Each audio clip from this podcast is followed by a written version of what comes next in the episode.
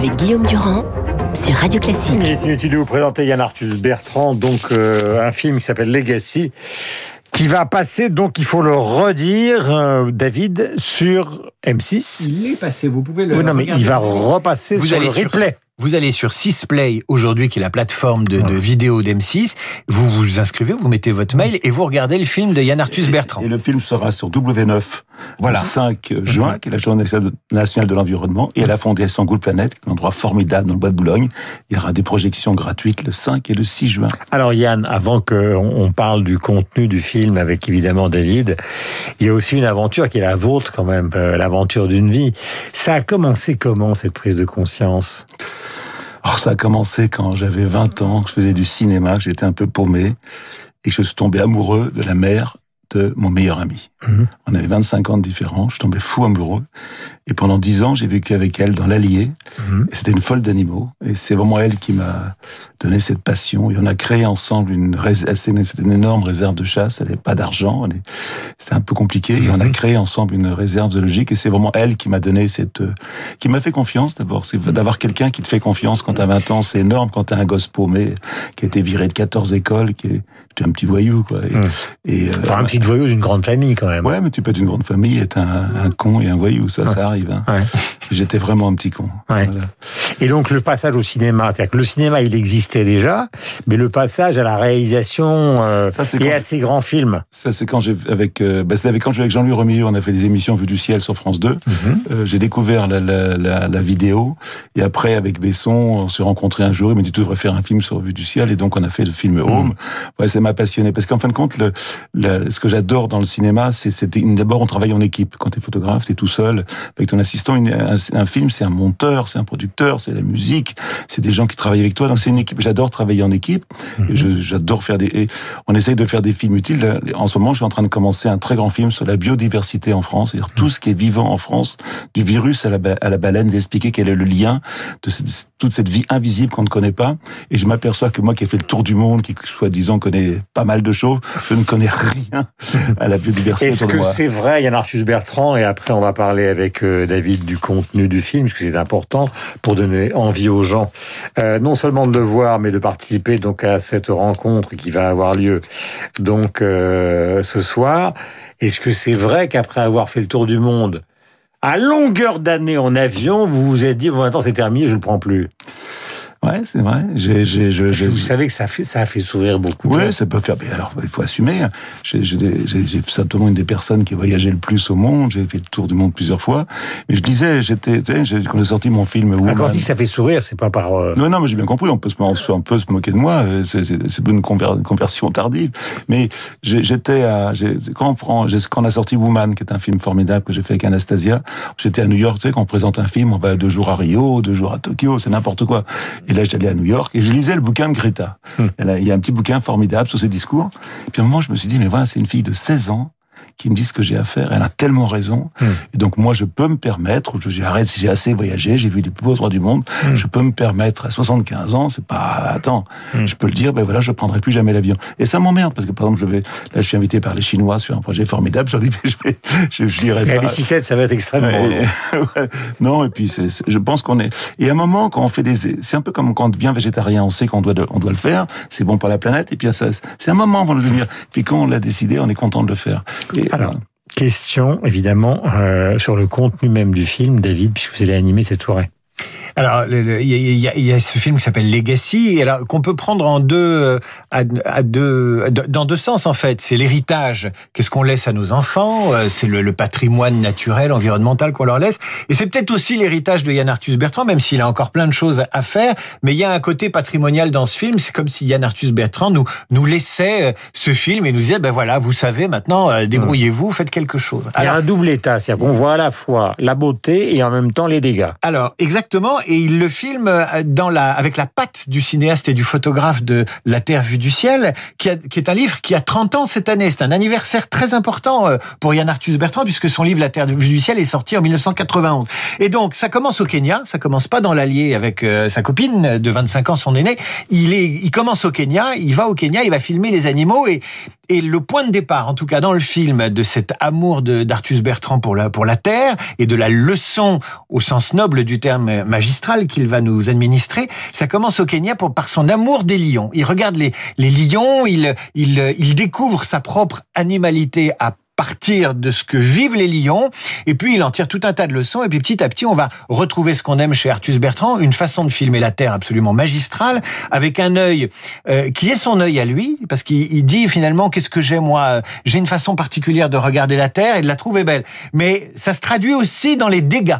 C'est-à-dire que euh, on connaissait Lian Arthus Bertrand qui connaît euh, euh, qui connaît bien la Terre, qui la regarde amoureusement quand il filme les océans, les montagnes, les volcans en ébullition, les champs, les prés, les forêts. Et on connaissait moins cette façon de filmer euh, euh, les, les, raffineries, euh, les champs, l'agriculture intensive. Et il les filme de la même façon. Et les deux sont beaux. L'un est très beau dans sa laideur et l'autre est très beau dans, dans, dans, dans sa beauté. Hmm. Donc c'est un peu une apothéose dans, le, dans, dans la façon de, de faire. Excusez-moi, j'étais un peu long, mais c'est juste ce que j'ai à dire maintenant. C'est surtout un film pour regarder le monde avec les yeux ouverts. Mmh. On se cache toujours devant l'espoir, on se cache devant le, le green business. En fin de compte, il faut regarder la vie en face aujourd'hui. Mmh. Aujourd'hui, on va vers le secrétaire général des Nations Unies nous a dit il n'y a pas si longtemps, nous allons vers une catastrophe climatique. Voilà, euh, une catastrophe climatique. C'est le secrétaire général des Nations Unies, c'est pas le patron de Greenpeace qui dit ça. On va vers un monde quand le, le WWF te dit qu'on a perdu 60% euh, du vivant en 40 ans, tu peux même pas y croire. Qu'est-ce que ça veut dire? Mhm. Et quand j'étais au Kenya et que je vivais dans cette réserve où les animaux étaient en harmonie avec ma famille et moi-même, que je croisais tous les jours les éléphants, les lions, les animaux dont je faisais partie de la famille, mais quel rêve absolu. Et moi, je vis dans, dans la forêt de Rambouillet, dès que je vois une biche, elle part à 300 mètres de moi, elle est terrorisée. Voilà, une espèce d'harmonie que j'aimerais retrouver. Mhm. Je suis en train de créer d'ailleurs près de chez moi, sur 30 hectares de rewild, j'essaye de revenir en liberté. J'espère que les cerfs et les biches que j'ai vues toute ma jeunesse reviendront dans cet endroit. Ah, vous connaissez le débat sur l'écologie euh, par exemple le livre de Luc Ferry, et cette écologie, et en même temps euh, la position de Nicolas Hulot. Donc euh, ceux qui croient à l'économie circulaire, c'est-à-dire au fait qu'on va pas pouvoir se passer de la science pour sortir de l'impasse d'aujourd'hui, et ceux qui considèrent que c'est une attitude individuelle et qu'il va falloir à un moment devenir des décroissants. Ces deux catégories ne s'apprécie pas forcément et les gens qui nous écoutent ne savent pas vraiment de quel côté il faut basculer. Alors. Si on prend le cas par exemple de Bill Gates dont on a beaucoup parlé grâce à David ce matin concernant sa vie privée, lui il est pour les centrales nucléaires petites, ciblées pour justement euh, diminuer euh, ce qui nous pollue considérablement, ce qui est évidemment tout à fait différent euh, de la position. Aujourd'hui, beaucoup beaucoup d'écolos reviennent un petit peu là-dessus. On est tous un petit peu à se dire le nucléaire c'est pas si mal que ça. On en a besoin. On aura besoin pour faire cette transition. C'est très important que vous disiez ça parce ah, que je le dis, on le dit, on le dit tous aujourd'hui, hein, pour beaucoup en tout cas. Je pense voilà, je pense qu'on a besoin du nucléaire aujourd'hui pour pour aller vers la transition. Hein, c'est mmh. évident. Et je pense qu'on prend du retard. C'était pas du tout ce qu'on a entendu pendant la manif pour le enfin pour le climat qui a eu lieu il y a quelques jours à Paris. Hein. Je n'y étais pas. Mais euh, bon, Manif pour le climat, c'est très intéressant par Manif pour le climat parce que quand aujourd'hui, quand il y a l'arrivée de la Coupe du Monde de foot et qu'on est 2 millions dans la rue, hmm. quand on sera 2 millions dans la rue à manifester contre le changement climatique, tous réunis ensemble, aussi bien les capitalistes, tous ceux qu'on n'aime pas et ceux qu'on aime, on devra tous être ensemble. Qu'est-ce qui se passe aujourd'hui hmm. Devant les chiffres incroyables de cette catastrophe annoncée, on peut tous réfléchir tous ensemble comment pardonnez-moi, mais quand vous dites catastrophe, faut préciser quelle est la catastrophe? Aujourd'hui, les scientifiques tous vous disent que le climat qu'on a eu pendant 20 000 ans est parti à jamais. Mm. Vous avez compris? Ça veut dire que aujourd'hui, voilà, on commence à s'habituer à, un monde différent. On va vers un monde différent. Il faut le savoir. C'est ce que je dis dans mon film. C'est pas, faut pas cacher les réalités. Hum. Le changement climatique est là. Il va nous rattraper. Il est déjà là. Tout ce qu'on fait aujourd'hui ne servira que dans 20 ans parce qu'il y a une énorme.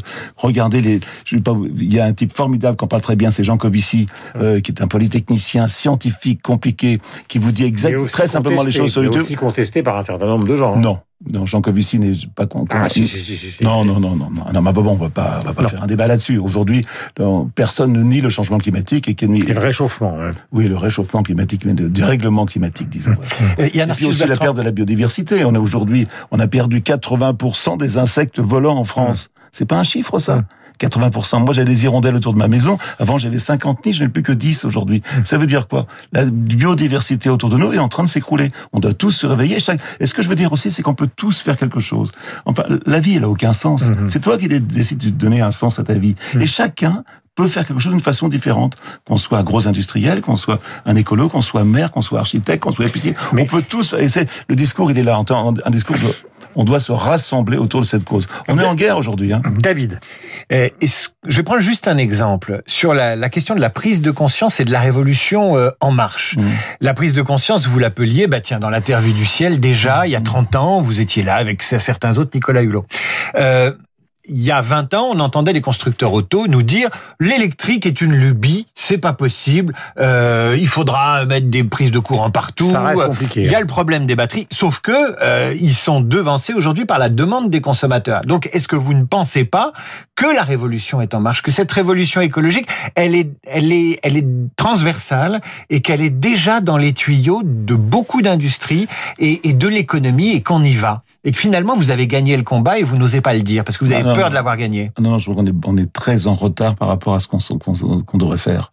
C'est-à-dire qu'aujourd'hui, en effet, les voitures électriques. Euh, et d'ailleurs, je prépare une émission de télé sur France 2 pour expliquer la vérité là-dessus, sur la vérité. Dès que moi j'ai une voiture électrique, on me dit oui, mais attention les batteries, les, éoliennes, oui, mais attention les, les métaux rares. En fin de compte, expliquer, il y a, y a, toujours un prix à payer. C'est jamais, euh, c'est jamais gratuit tout ça. Il y a toujours un, un défaut quelque chose.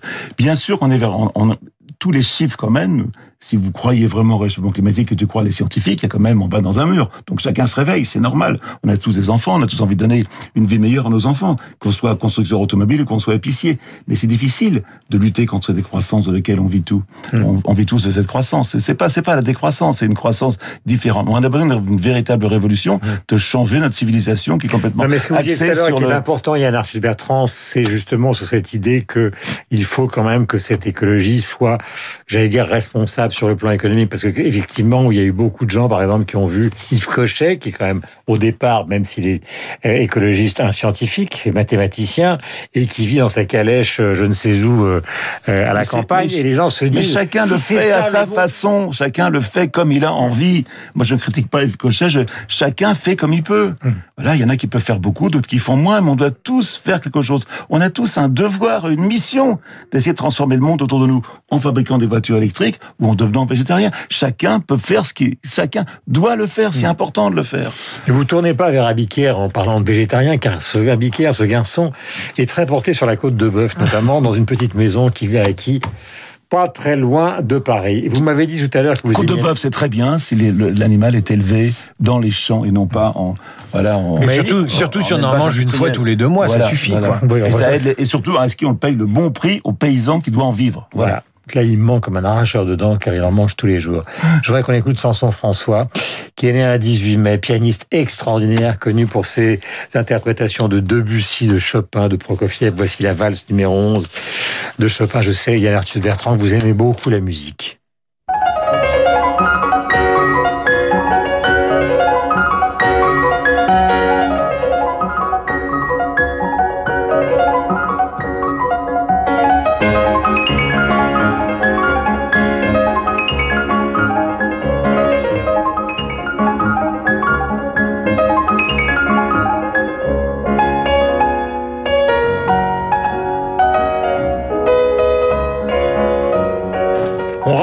Rendez-vous, David. À 18h, si vous voulez. confus pour Samson François, l'interrompre et toujours moins. Bah oui, c'est comme une ça. Une douleur terrible et vous avez une émission de musique aussi à 18h. Il y a une émission de musique à 18h. Elle sera enregistrée puisqu'en direct à 18h, mmh. euh, sur le site du Club du Châtelet, euh, j'interviewerai Yann Arthus Bertrand sur son film. Euh, je lui poserai toutes les, questions qu'on n'a pas eu le temps de, de, lui poser. Donc pour vous inscrire, c'est ça, vous allez sur le site de Radio Classique, vous cherchez Yann Arthus Bertrand, Radio Classique Club du Châtelet et vous allez nécessairement tomber sur toutes les informations pour vous inscrire et assister à ce live, à ce live stream sur Internet ce soir de 18 à 19h. Tout ce que vous avez toujours voulu demander à Yann Arthus Bertrand sans jamais oser lui demander. Voilà, il est 8h57 sur l'antenne de Radio Classique. Merci Yann d'être venu ce matin sur notre antenne. C'était un grand plaisir et vous retrouvez tous les deux ce soir donc euh, bien évidemment pour ce live 8h57 disais nous allons partir pour euh, revoir l'essentiel de l'actualité avec Lucille Bréau et puis nous retrouvons Franck Ferrand.